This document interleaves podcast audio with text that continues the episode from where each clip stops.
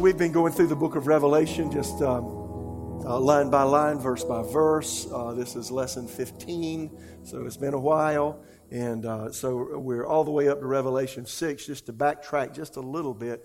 Um, last couple of weeks, we've looked at both Revelation chapter 4 and Revelation chapter 5. And let me backtrack even before that and say that I, I just think it's really cool that, that, you know, as we go into unknown areas of life as the world changes and things happen that we're not expecting that you know uh, it seems as though we're blindsided but we're clued in that the world is going to change. And i think the really cool thing is that jesus Uh, gave us an indication of what the world is going to be like. When he, when he, when he talked to his disciples, we're going to look at Matthew 24 tonight, along with Revelation chapter 6. His disciples asked him, What is the world going to be like just before you come back? What's going to be like before the end of the age? A lot of people today talk about the end of the world. There's no such thing as the end of the world. No, there's an end of, of an age. And so Jesus told his disciples, we'll look at it clearly in Matthew 24 um, the first part of that, particularly tonight. And then John on the Isle of Patmos. Uh, he was an aged old old apostle and and was there with Jesus when he uh, he met with the disciples for three and a half years and ministered and taught and, and he saw him and then he saw Jesus uh, after his resurrection he saw Jesus ascend into heaven and then all these years later um, uh, one of the uh, Roman emperors was uh, was severely persecuting believers and, um, and uh, uh, the Apostle John, uh, you know, bore the brunt of that, was placed on the Isle of Patmos because of his ministry of the Word of God. There was severe persecution of believers, as this going to be severe persecution of believers again before Jesus comes back. And, and God wants us to get ready for those things. Nonetheless, while he was on that island, uh, Jesus appeared to him and showed him what's going to be happening just before he comes back. The, the uh, word revelation, the Greek word apocalypsis, really means an unveiling, and it's an unveiling of future things. So, you know, it's just really cool that God let us know what's going to be happening. And, and you know, you can, you can take this, and, and it's going to happen. And everything that Jesus says comes to pass. And that's the thing that I think is really cool. I, I could talk a lot, but let me just share a couple of things here you know, um, because of their unbelief, uh, Israel was, was scattered the, the diaspora, and they were scattered throughout the earth for almost 2,000 years. And it's the only nation in history that was completely disbanded, disbarred from their land, but God made promises. There are over, oh my goodness, over 15, 20 verses that I can think of right now in the Old Testament where God promised that Israel, just before the Messiah returns, would come back from all of the nations of the earth, come back to the land that God uh, promised their forefather Abraham, and they would come and inhabit that land and once again would become a nation again. Y'all, that happened in 1948, 1967. I mean, y'all, these, these are amazing things that have happened, and we, little, we give them little regard. It's a big deal. 1967, for the first time uh, since they left that land in AD 70, uh, for the first time, the Jews regained control of Jerusalem. That, that's, that's a miracle. And then, you know, just a couple of years ago, uh, the uh, U.S. Embassy uh, in Israel was moved from Tel Aviv to Jerusalem. Now, that's a miracle. It's a setup for what's, what's going to be happening in the future. So I said those few things. Uh, it, just lets us know, you know, somebody said Israel is God's time clock on the earth. You want to see when Jesus is coming back? just check out what's happening with Israel. It's like God had, somebody said it this way, it's like God had a time clock in his, a, a little stopwatch in his, in his hand, and he dealt with the nation of Israel during the Old Testament and then when they, and then when, when Jesus, and, and then there was silent years, and then John the Baptist came, and, and then Jesus came, and they completely rejected Jesus. Well, when Jesus came, the stopwatch that was in God's hand where he was dealing with Israel, it stopped. We'll talk about it in a minute.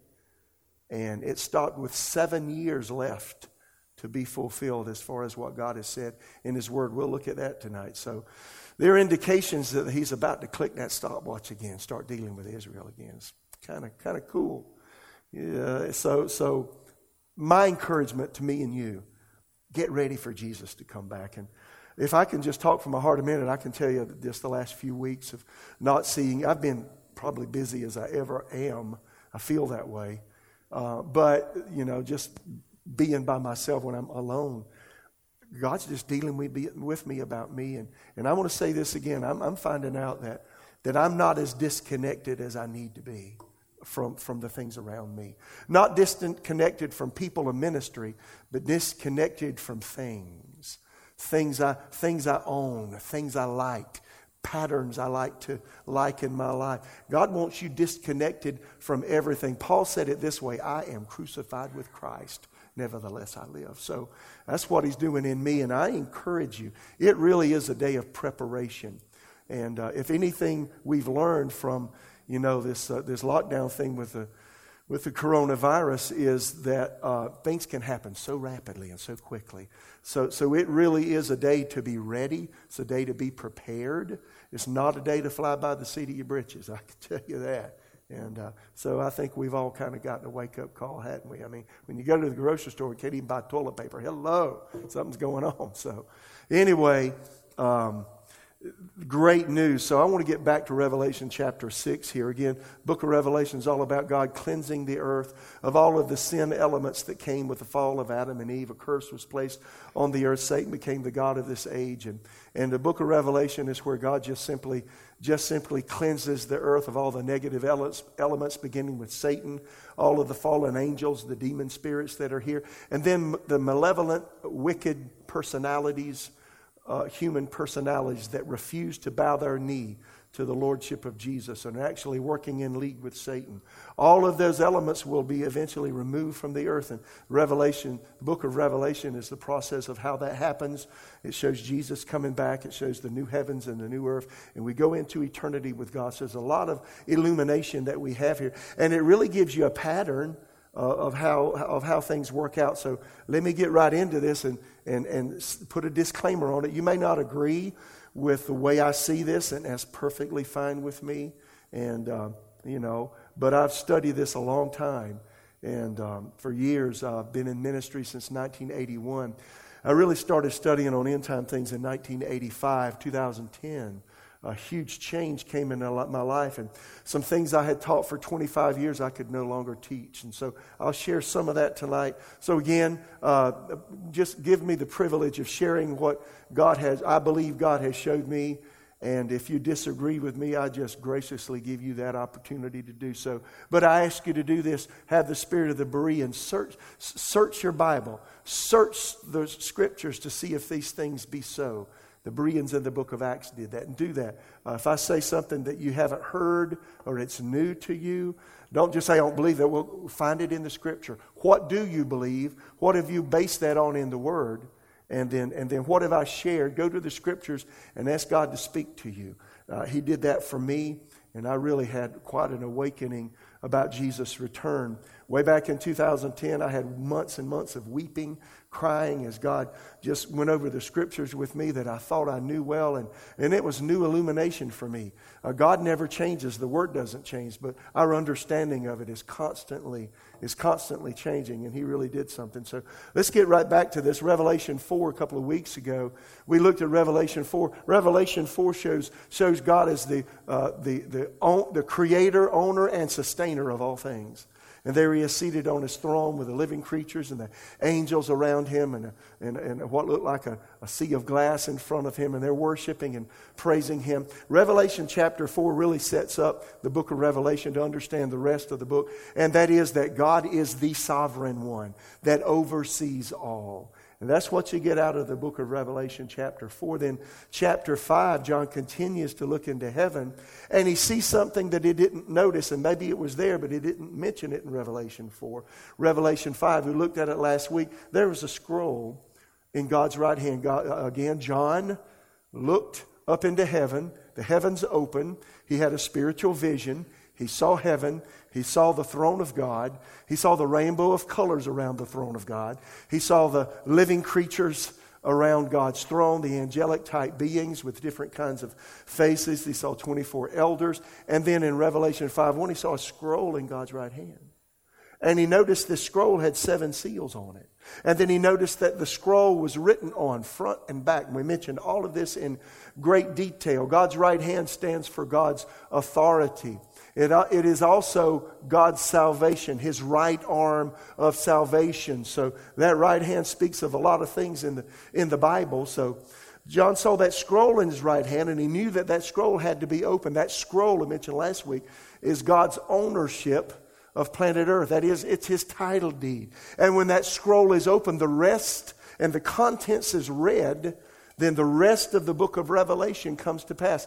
That's what's written in that scroll. I submit that to you. We mentioned it in fair detail last week, but no one was found worthy in heaven to open the scroll. First century, we mentioned that last week.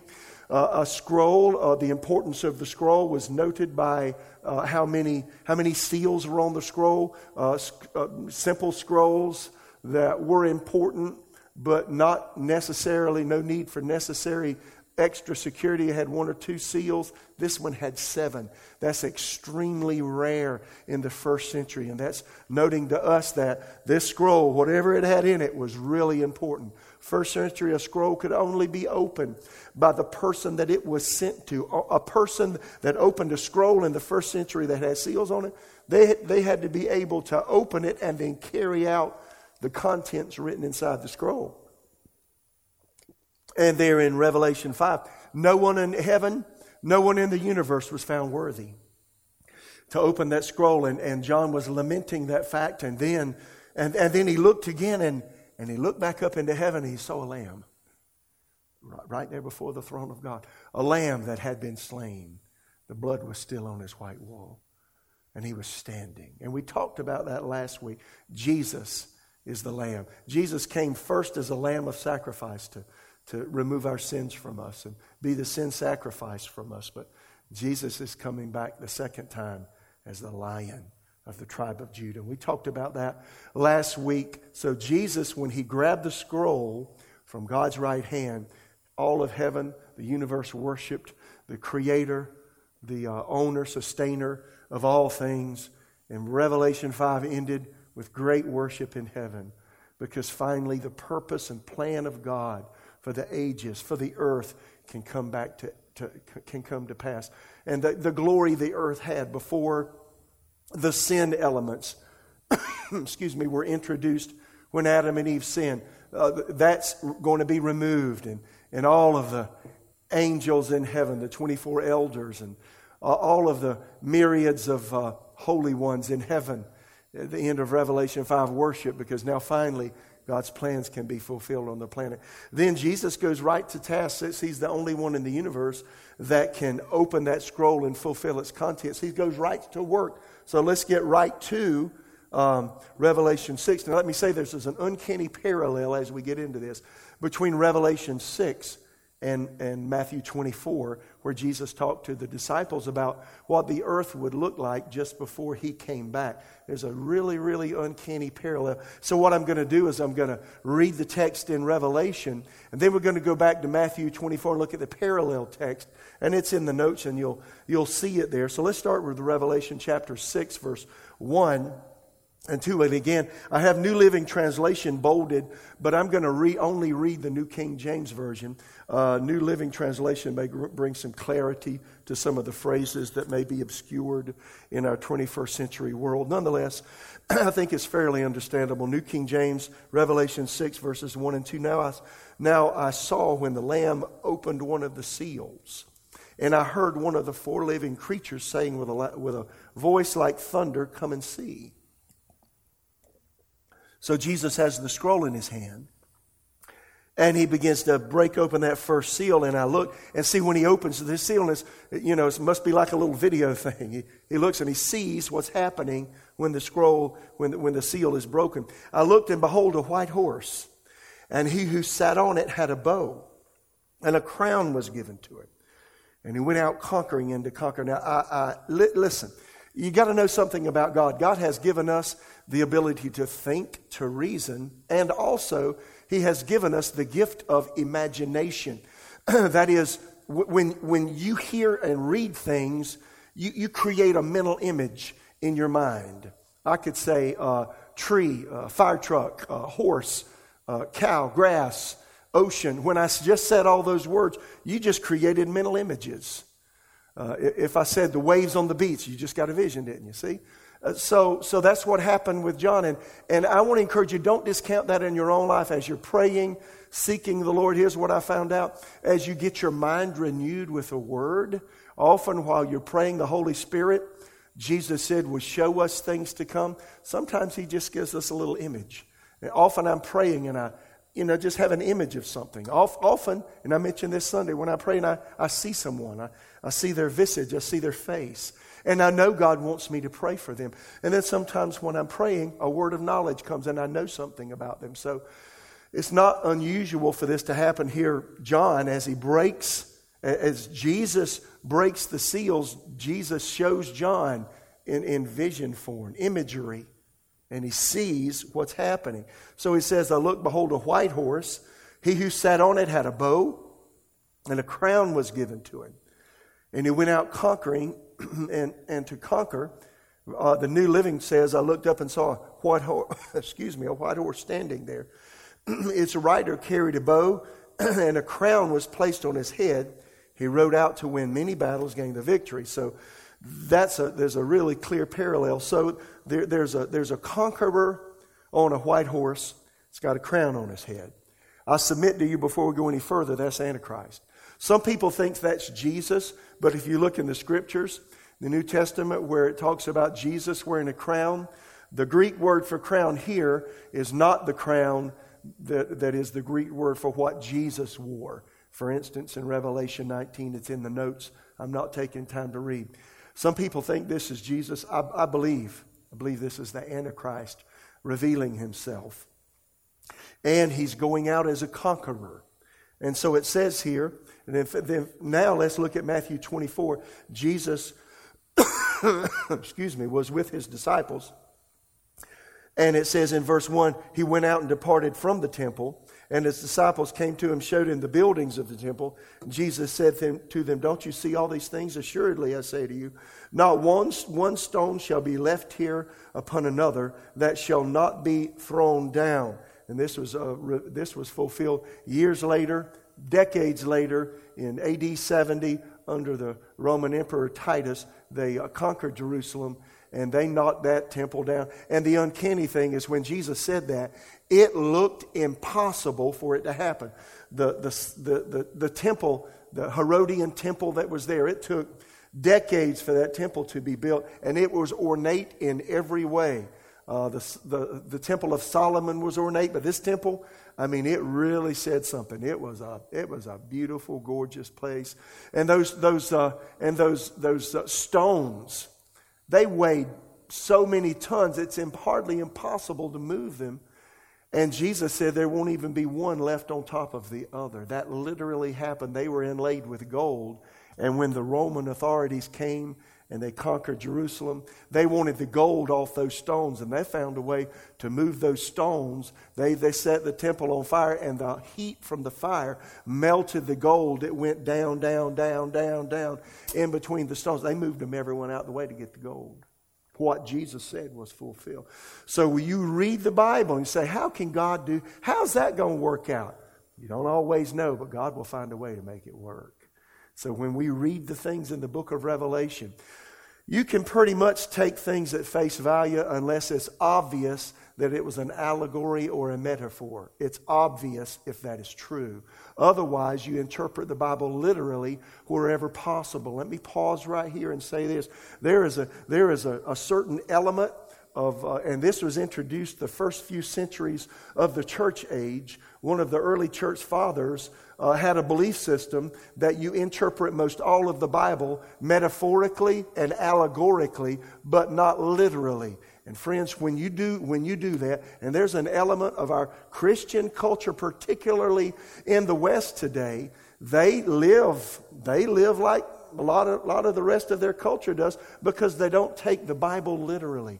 God wants us to, to believe His Word, act on His Word. God's Word is precious to Him, and it's meant to be interpreted, to, to be interpreted specifically and literally whenever possible. You get that? So, anyway, when I read this, what Jesus said here to them, not one stone will be left here upon another. It literally happened. Wow. So, what Jesus said and what God says there in the book of Revelation, take it to the bank. Uh, so, again, verse 3 now, as they sat on the Mount of Olives, the disciples came to him privately, saying, Tell us when these things will be and what will be the sign of your coming and of the end of the age. And Jesus answered and said to them, This is Matthew 24, 4 and 5. It corresponds exactly with uh, Revelation 6, 1 and 2. Take heed that no one deceives you. For many will come in my name saying, I am the Christ, and will deceive many. Now, I've, I've did some studying on this. Many will come in my name saying, I am the Christ. Um, one person that I've read after a Bible expositor, it made me think a lot. He said, This is talking about the anointing. There are a lot of people coming, and they will say in the end times, I have a plan to set you free and help you in this area of life, this area of life, this area of life. You can be helped. And it is as though to say, You don't need God.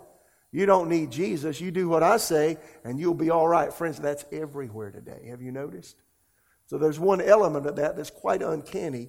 Nonetheless, there is a malevolent figure called Antichrist, the man of sin, the lawless one. The Bible has several names to describe this person that the Bible says will arise just before Jesus comes back and will dominate uh, a portion uh, and maybe perhaps even the whole world for a a, a, frame or a period of time before Jesus returns. So the Bible calls him Antichrist. So in Revelation 6 1, here was, the, here was the rider on the white horse. That's Antichrist.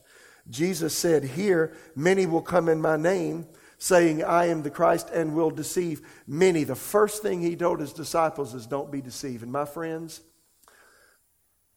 I could, I could spend the rest of tonight talking about this. There is so much deception today if all you do is listen to media all day long and read your Bible just a little tiny bit, you are probably deceived. Now, that's strong word, but I believe it's true word. Friends, we need to know God and listen to the Spirit of God. It can get real confusing right now.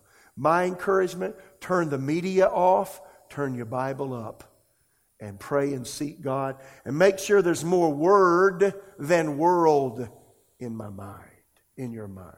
Got it?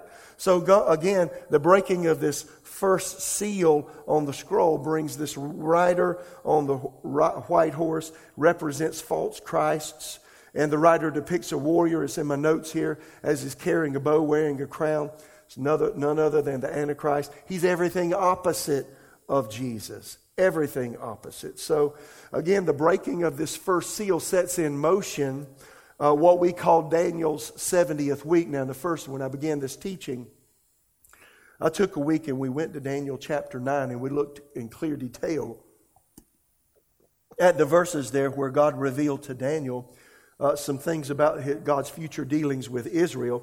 And Daniel 9:27 particularly, now look at this and it's in the notes, and this is New Living Translation. It says, The ruler, and this is speaking about the Antichrist. The ruler will make a treaty with the people for a period of one set of seven.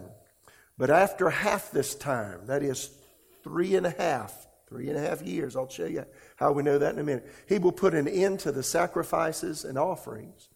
And as a climax to all his terrible deeds, he will set up a sacrilegious object that causes desecration until the fate decreed for this defiler is finally poured out on him. So, again, just to backtrack quickly, Daniel 9 reveals 490 years of God's dealings with the nation of Israel. For the previous 490 years, uh, and this is during Daniel's day, they were in Babylonian captivity. F- previous 490 years of Israel's existence, they did not obey God. God told them to let the land rest every seven years. In uh, Jeremiah 36, I think it's verse 25, Jeremiah said, Israel, because you've disobeyed God, you've worshiped false gods, and you've not allowed the land to rest, then God's going to take you off the land one year for every year that, the, that the, the land didn't enjoy its Sabbath rest of one year. And, and, and they missed 70 land rest Sabbaths of every seventh year. So 490 years they missed. They, they missed it. 70 times 7 is 490 years of Israel's history in the past. They missed 70 of those. So they were in Babylonian captivity for 70 years because that land's going to rest. How many know God's going to do what he says?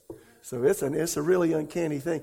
And so uh, from the time that Israel came back from Babylonian captivity, you know, right after Daniel's day, um, and, and, the, and the temple and, and, and the walls of Jerusalem were rebuilt until the time that Jesus appeared, was 483 uh, years of Jewish history. God showed Daniel 70 sets of seven that is 70 sets of seven years. That's 490 years. So 490 years of, of, of, of um, Israel's past, put them in Babylonian captivity for seven years, 70 years. And, and then God said to Daniel during that time, let me show you the next period of time. 490 years into the future. 483 of that are fulfilled, seven aren't. So God stopped his stop clock. Seven years are left to be fulfilled. The church age is during that time. And so God's been dealing with us, and dispensationalists call it, call it the dispensation of the grace of God, where Jesus is resurrected from, from the dead. And now anybody can partake of the grace of God by calling on the name of Jesus and being born again and passing from spiritual death to spiritual life. We're privileged to live in this era of time. The Old Testament prophets desired to live in this time period, but didn't. But we do. And now this time period's coming to a conclusion, and, and God's clicked that time clock again. So here, the Antichrist, it says, this ruler will make a treaty with the people for a period of one set of seven. That is for seven years. But after half this time, what's half of seven? Three and a half. He will put an end to sacrifices and offerings. Now, what does that tell us? The Jewish temple is going to be rebuilt at some point and in the studies I've done, they're ready to build one. It's not going to be like the Solomonic temple, Solomon's temple, the Herodian temple Herod built for the Jews. It'll be a simplistic, probably put up in a matter of weeks or months, very, very short time span. Because the Jews that don't believe in Jesus, they want to go back there and practice their, their uh, Jewish religion and sacrifice animals, and God's going to let them do it. And so the Antichrist, this person this person that is mentioned here, he's going to allow them to do that as well. And it says here, after half this time, he will put an end to the sacrifices and offerings. And as a climax to all his terrible deeds, he'll set up a sacrilegious object that causes desecration. We'll talk about it in a minute. Uh, during this seven year period, three and a half years into it, he desecrates the rebuilt Jewish temple. And then, and then some terrible things occur. So uh, just wanted to, you know, let you see that as at the beginning that when the Antichrist, when that first, that first seal is broken, the Antichrist reveals himself. The rider on the white horse that is who that is. Now, I had a belief system for really most of my life, and I was taught it from the time I was a little boy that the rapture of the church would occur right at the beginning of this seven year time period that God dealt with the, the Jews, started dealing with the Jews again, when the Antichrist signed some kind of a peace agreement with Israel. We don't know what that is or what it looks like. Uh, you can say a lot, but you really, really just don't know. But I had a belief system that when that happened, the, the church would be whisked away from here. And, and I always, I was always taught, and I taught it myself, that the rapture would occur somewhere right around that time. We wouldn't even be here during those seven years. And the, and the rationale for that was 1 Thessalonians 5 9, I mentioned it, I think, last week and, and uh, subsequent weeks. 1 Thessalonians 5 9, Romans 5 9, God's not appointed us to wrath, but to obtain his mercy. And because the tribulation Daniel's 70th week is often called the tribulation. You won't find that in Scripture anywhere where that seven year time period is called the tribulation. It's not there. It shocked me when I, found, when I did my study, and it's not there. The Great Tribulation's there, but that's three and a half years into it. No, it's Daniel's 70th week. But nonetheless, uh, I had a, belief system like many Americans do the, uh, uh, the, the pre tribulation rapture of the church, right when that first seal, somewhere around there, the rapture occurs. Show me that in Scripture. I've not been able to find it. I, have not been able to find it. Uh, and, and, people say that because they think the whole period of seven years is God's, is God's wrath. That first part of that's not God's wrath. First part of that's Antichrist. And it's the wrath of man. It's the wrath of Antichrist where he comes and does things. We're going to read about it in just a minute. The latter part of that time period, yeah, that's the wrath of God. It's called the day of the Lord. We won't be here for that, but there's nothing in Scripture that says that we're immune from the wrath of man or persecution. We are going to be persecuted. It's all through the Bible, all through the New Testament. God encourages us to be patient in persecution. Be the salt, be the light, be ready, be prepared. Uh, don't, don't, don't, don't let it trip you up when people treat you in unkind ways and do really bad things to you because of my name. Jesus said, They did it to me, they'll do it to you. And so the first part of that time period, it's not the wrath of God, it's the wrath of man. The last part, the wrath of God. We're immune First part, the Antichrist appears, he gets mean pretty quickly. So we're not immune to that. So again, I have this belief system the rapture would whisk us away. So now here's what I believe. And you may disagree with me, and, and I know you may have been taught differently, but here's what I, I've seen from Scripture. What I've seen from Scripture is we will see the revelation of the Antichrist. Now you say, well, I don't believe that. Well, well you know, I really hope you're right. I do. I promise. But if you're not right, keep listening because you'll want to hear what I got to say. Okay? So, nonetheless, uh, once that peace treaty signed, that seven year period begins, and the Bible quote, Jesus said clearly what's going to be happening there. So, again, the first seal opened begins the reign of the Antichrist. He'll be a politi- political leader, it's in the notes here, hailed as finally bringing peace to the Middle East by bringing uh, Israel into a peace agreement with his hostile Arab neighbors. And uh, it may or may not revolve around the creation of a Palestinian state. Let me tell you what's uncanny right now. What's uncanny right now is, is uh, Benjamin Netanyahu has just been elected uh, as president of Israel, and been a prime minister, and it's been a big deal for a whole year. He didn't have enough people to form his, his conservative government he wanted to, and they've been up in our arms about it for a whole year, and they've just about settled it. Right on the heels, and, and so it's just about settled. He'll be able to form the government he wants to form in Israel at the same time.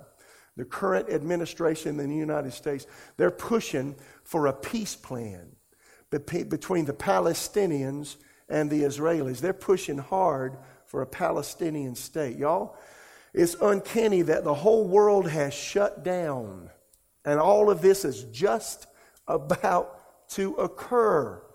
It's, it's uncanny, y'all. And uh, so, so, what can we take? Um, what can we take from this? Uh, uh, a, a number of things. It shows you how quickly the world can change, and how quickly how quickly politics can change how quickly things that you think are common become uncommon. So it's, it's within the realm of reason that the Antichrist can come and do what he wants to do. And so uh, I don't know about you, but it's made me, wow, it's made me think we really could be getting close to the time that this peace treaty signed. So I have a lot to say about that. We'll talk about it in later, later lessons when we talk more about, uh, about the Antichrist. But uh, just, just know this uh, this person uh, will probably be from the Middle East. I think it's unwise to, to say who you think it is because the moment you do, that person probably died. You just don't know who it is. But uh, you know, we know generally where the person's coming from. It's not my lesson tonight to get into that, but uh, just know this: if the Bible says this person will arise, he will. Jesus broke that first seal. Here he is.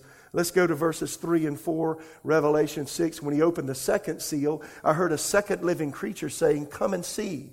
And then he looked up in vision form and he saw it. And another horse, fiery red, went out. And it was granted to the one who sat on it to take peace from the earth, and that people should kill one another. And there was given to him a great sword and so this reveals very clearly it's going to be a time of war. He comes as a, as a man of peace, but in his heart is war. So we want to be careful listening to anybody that's got butter on their words. It sounds so nice. That's why we need to be listening intently. Whoever you're relating to, whoever you're listening to, on whatever uh, level, listen, engage, but listen to your heart listen to your inward person where the Holy Spirit is as well, because He wants to reveal truth to us. Nonetheless, this person comes as a man of peace, but Revelation 3, 6, 3, and 4, he is a man of war. Then Matthew 24 is the parallel verse to uh, Revelation 6, 3, and 4. Matthew uh, 24, 6, and then the first part of 7. And you will hear of wars and rumors of wars. See that you are not troubled, for all these things must come to pass, but the end is not yet. For, na- uh, yet, for nation will rise against nation, and kingdom against kingdom. The word for kingdom there's the great word ethnos. We get our our, our word uh, ethnicity from that word. Ethnic groups quarreling, fighting, engaging in conflict. It's been happening for a long time, but Jesus said when he just before he comes back, it will increase in its intensity. Now you got to understand. Let me say this again because we live in America. America is the largest economy, largest nation in the world. Uh, not necessarily the most people, but we're the wealthiest, wealthiest nation, and we have a lot of say of, as to what goes on worldwide. We read the Bible and we think it's talking about us. The Bible is an Eastern book. Um, I like to say uh, that the Bible is uh, Israel centric. Israel's in the center. The Bible is uh, Jerusalem centric. When you're talking about Bible prophecy, book of Revelation, it's not talking about the United States, talking about Israel. So, so we interpret it with a Western mind, we got to lay our Western mind down. And that's how people get into such confusion reading these, some of these, the book of Revelation, particularly, because they're trying to read it with their Western mind uh, kicked on here. So again, the breaking of this second seal reveals a rider on a red horse, which depicts war coming to the earth. This peace treaty uh, will be will uh, even though there's a peace treaty, war breaks out. Now, here's the deal it may be contained in the Middle East, or uh, it may spread to other continents. And, um, you know, with the interconnectedness, and that's in the notes too, with of the 21st century world, with our economies and with trade and, and this and that and, and travel and such, uh, it, it's, it's, not, it's within the realm of reason to think that what, what, uh, what the Antichrist does in the Middle East to some degree uh, affects other nations on other continents, and it could easily affect us. I mean, this coronavirus thing shows you very clearly how quickly things can change and how interconnected the world is. I mean, y'all, it's uncanny. It's made me really, it's really made me think about what the Bible says about these things. So, and to some degree, you may say, well, that's happening over there in the Middle East. It won't affect us in America. Be careful because it could. So uh, uh, here's the thought. I just I just listened to something today. You know, uh, I think they had the lowest the, the, lowest valuation of the oil market uh, in the history of the world. I think I heard that yesterday. Oil oil was trading in futures minus forty dollars a barrel. Y'all, that is, they're paying somebody forty dollars to take a barrel of oil. And you know what I found out? Uh, it, it, costs anybody that produces oil costs them about thirty dollars to, to get a barrel out the ground. But then it cost listen to this. Uh, it costs them two hundred and fifty thousand dollars per one thousand barrels uh, to, to store it somewhere. I just I just I just found that out last night. Just doing some research. And, and then I found out since this coronavirus and the airplanes have stopped and you know, the cars have stopped. Smog is disappearing in big cities, you know. Air's cleaning up. Uh, but the oil keeps pumping out the ground. And now these oil producers literally have nowhere to put. They're running out of reserve space, places to put it. Something's got to happen. And y'all, listen to that could be a huge, it could actually create war. In the Middle East, these countries, their main revenue is oil they're not liking this. So I'm just telling you, things are extremely unstable. And so 1 Thessalonians 5 says, when they say peace and safety, then sudden destruction. So I'm just trying to tell you that when we read about these seals being open, you may think it's way in the future. Not necessarily so. And I'm not saying anything with coronavirus has anything to do with Revelation 6. I'm just saying this, uh, what we're seeing today is a pattern I keep saying it's a dry run, that things could literally happen very, very rapidly. And because of oil, the whole world's interconnected, y'all. So could these things affect us here in America? The answer is yes. It's according to what our leadership does. That's why you need to pray, whether you like him or not. That is not an issue. And if it's an issue, then we need to repent. Whether you like the president or not, pray for him. How many hear me? Pray for him. He needs prayer. I don't care who it is. There's lots of presidents I haven't liked, and it didn't make any difference to me. I prayed for them nonetheless because God said do it. And friends, if we don't pray right, we could get into some serious conflict with the rest of the world. Revelation 6, 5, and 6, look at this. When he opened the third seal, I heard the third living creature say, Come and see. So I looked, and behold, a black horse, and he who sat on it had a pair of scales in his hand. And I heard a voice in the midst of the four living creatures saying, A quart of wheat for a denarius, and three quarts of barley for a denarius, and do not harm the oil and the wine. So, a New Living Translation gives some real light to that. I heard a voice from among the four living beings a loaf of wheat, bread, and three loaves of barley will cost a day's pay. That's what a denarius was. Don't waste the oil, don't waste the wine. The parallel to that in Matthew 24, verse 7, latter part, and there will be famine. So again, Jesus breaks the third seal. Rider on the black horse appears, and then famine and inflation due to scarcity of food. Now, oil and grapes, olive oil and grapes, those are staple goods in the Middle East. And, they're, and they're, it's a common commodity.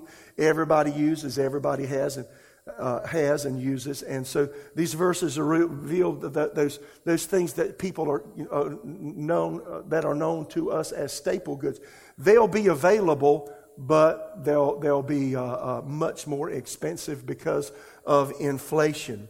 And uh, so again, um, I mean, just, just think about what's going on right now. We, we just borrowed um, several trillion dollars, and they're, they're doing it again. They want to do it again. I've heard between four and six trillion. That's more money than you can ever, ever, ever, ever, ever, ever, ever pay back. Uh, the end result of that is going to be, hear me out, uh, catastrophic inflation, like perhaps we've never seen. I'm, the things I'm listening to, they're saying that this thing is so serious we're in right now that once we climb out of this coronavirus lockdown, uh, that eventually the the uh, the, um, the world could be interconnected monetarily instead of having cash currency because you got the little virus germs that could be carried around on cash. Go to digital currency, have a new currency. And that the United States, because of their debt, could acquiesce to that. And it just kind of wipes out all of the debt we've got because you got something new going on.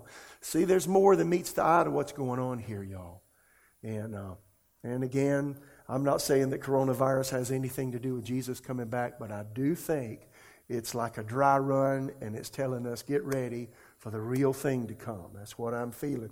Revelation 6, 7, and 8. When he opened the fourth seal, I heard the voice of the fourth living creature saying, Come and see. So I looked, and behold, a pale horse. And the name of him who sat on it was Death, and Hades followed with him. And power was given to them. That pale horse is a green horse was given over the fourth of the earth to kill with the sword, with hunger, with death, and with the beasts of the earth. And so, again, this pale green horse, um, death comes uh, over one fourth of the earth. Parallel there is Matthew 24, the latter part of verse 7, and then verse 8. Pestilence, as Jesus said, would come, earthquakes in various places. All these are the beginning of sorrows or birth pains. So we call this the first few years of this seven year period that Daniel talked about birth pains. The Antichrist is here, war is here, uh, food shortages come because of war, and now pestilence comes. Uh, break, the breaking out of, of infectious disease comes as well as earthquakes in various places here because of, uh, because of the war. Um, sepsis from dead bodies spreads disease. And, you know, um, notice that this scripture says here that, that the Antichrist was given power over a fourth of the people of the earth. It didn't say they died, just given power over them and um, to, to kill with a sword, famine, disease, wild animals.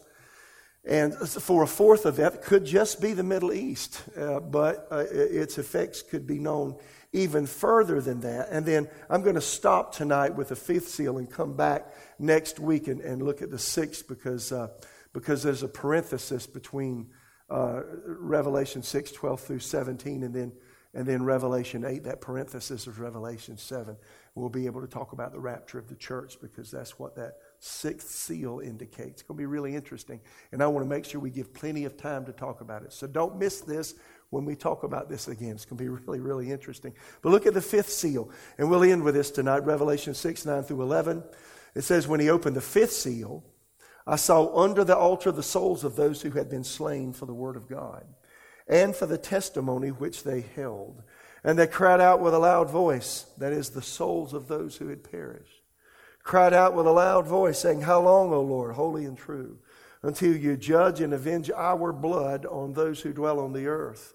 Then a white robe was given to each of them, and it was said to them that they should rest a little while longer until both the number of their fellow servants and their brethren, who would be killed as they were, was completed. So, again, the parallel verses to that are Matthew 24, verse 9. Then they will deliver you up to tribulation. The uh, Greek word there is thlipsis, which means intense pressure. It's not talking about the tribulation, it's talking about a period of hard time. Uh, and kill you, and you'll be hated of all by all nations for my name's sake. And I want to submit that beginning with verse 9 going all the way through to verse 28 Matthew 24. That's what Jesus termed the great tribulation. Those first few years there, the antichrist comes to power. He says he's a man of peace but really a man of war. And then there's a there's a you know, there's, there's famines, and as a result, scarcity of food. Uh, the, the normal commodities necessary for life are available, but at a huge, huge price. And then there's war. And then uh, on top of that, with the opening of the fifth seal, serious and severe persecution of both Christians and Jews, and unparalleled. It's unparalleled uh, of any time from for any time in history. So, so the fifth seal again reveals martyrs that die for their faithfulness to Jesus and His Word. And uh, let me just say that Antichrist spirit is already loose on the earth. We have, um, I think, we have a prideful attitude in the West in America. We think we're above being persecuted. I need to pause, and you need to hear me. We think because we live in the freest nation on earth, a nation that was founded on Judeo Christian principles, because we have the Constitution and Bill of Rights, then we're afforded privileges. And, you know, we are privileged to live in the freest nation on earth. People are begging to come and live here. But, my friend, that does not mean that we are immune from persecution. But we have, a, we have an anti persecution complex almost in America because we are so free. And, that, and, I think that's one thing that's given birth to the idea that the rapture has to occur before these seven years start because God certainly wouldn't allow us to be persecuted or die for our faith. Can I ask you a question? Are there Christians in Africa? Are there Christians in northern Africa where Islam rules uh, with a heavy hand? Are there Christians in the Middle Eastern nations? The Asian nations where communism holds a heavy hand? And are they, are they persecuted seriously for their faith today? The answer is yes. Mm, question Are they true believers? Uh, yes. What does that tell you? The spirit of Antichrist is already here. And I think it's the height of arrogance. I wept over this, y'all. I mean, this made me weep. And I had to say, God, I repent of my pride. It's the height of arrogance to say, well, the rapture is going to whisk me away before the Antichrist comes, because certainly God wouldn't allow me to be persecuted for my faith, much less give my life. What about your brothers and sisters in other lands who know that one day they're going to have their throat cut and they refuse to recant the name Jesus? They refuse to back up.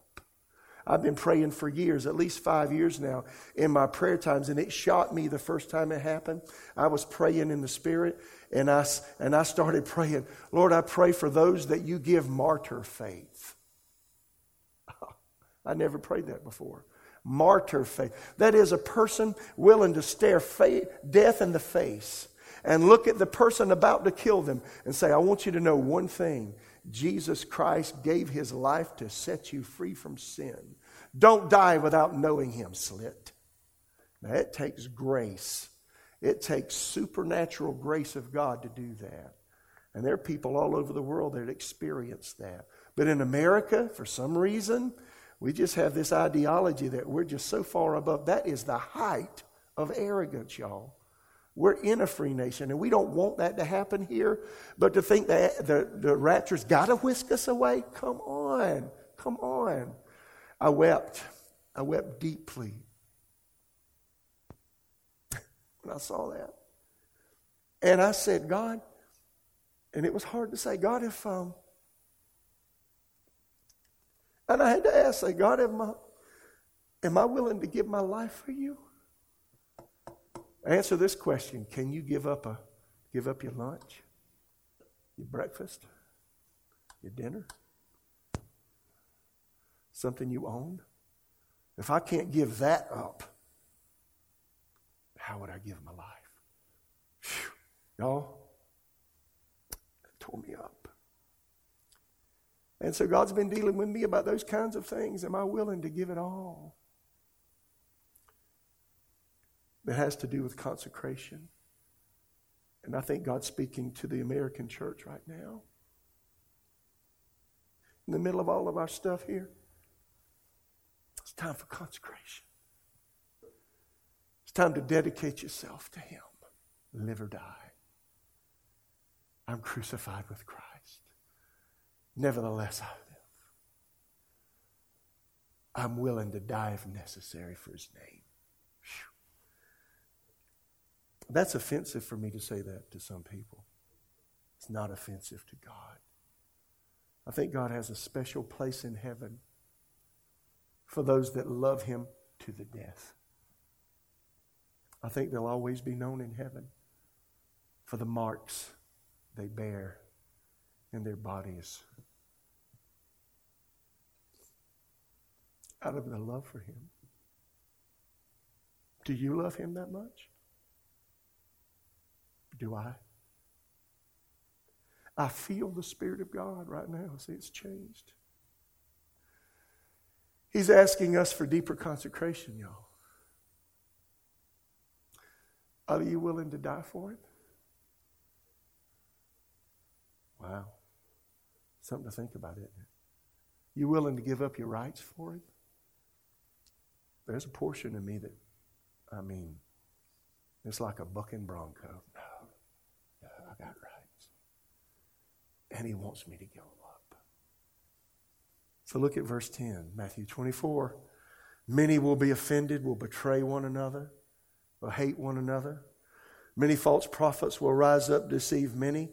And because lawlessness will abound, and that will be the reign of the Antichrist, anything goes. Amorality will be the name of the game.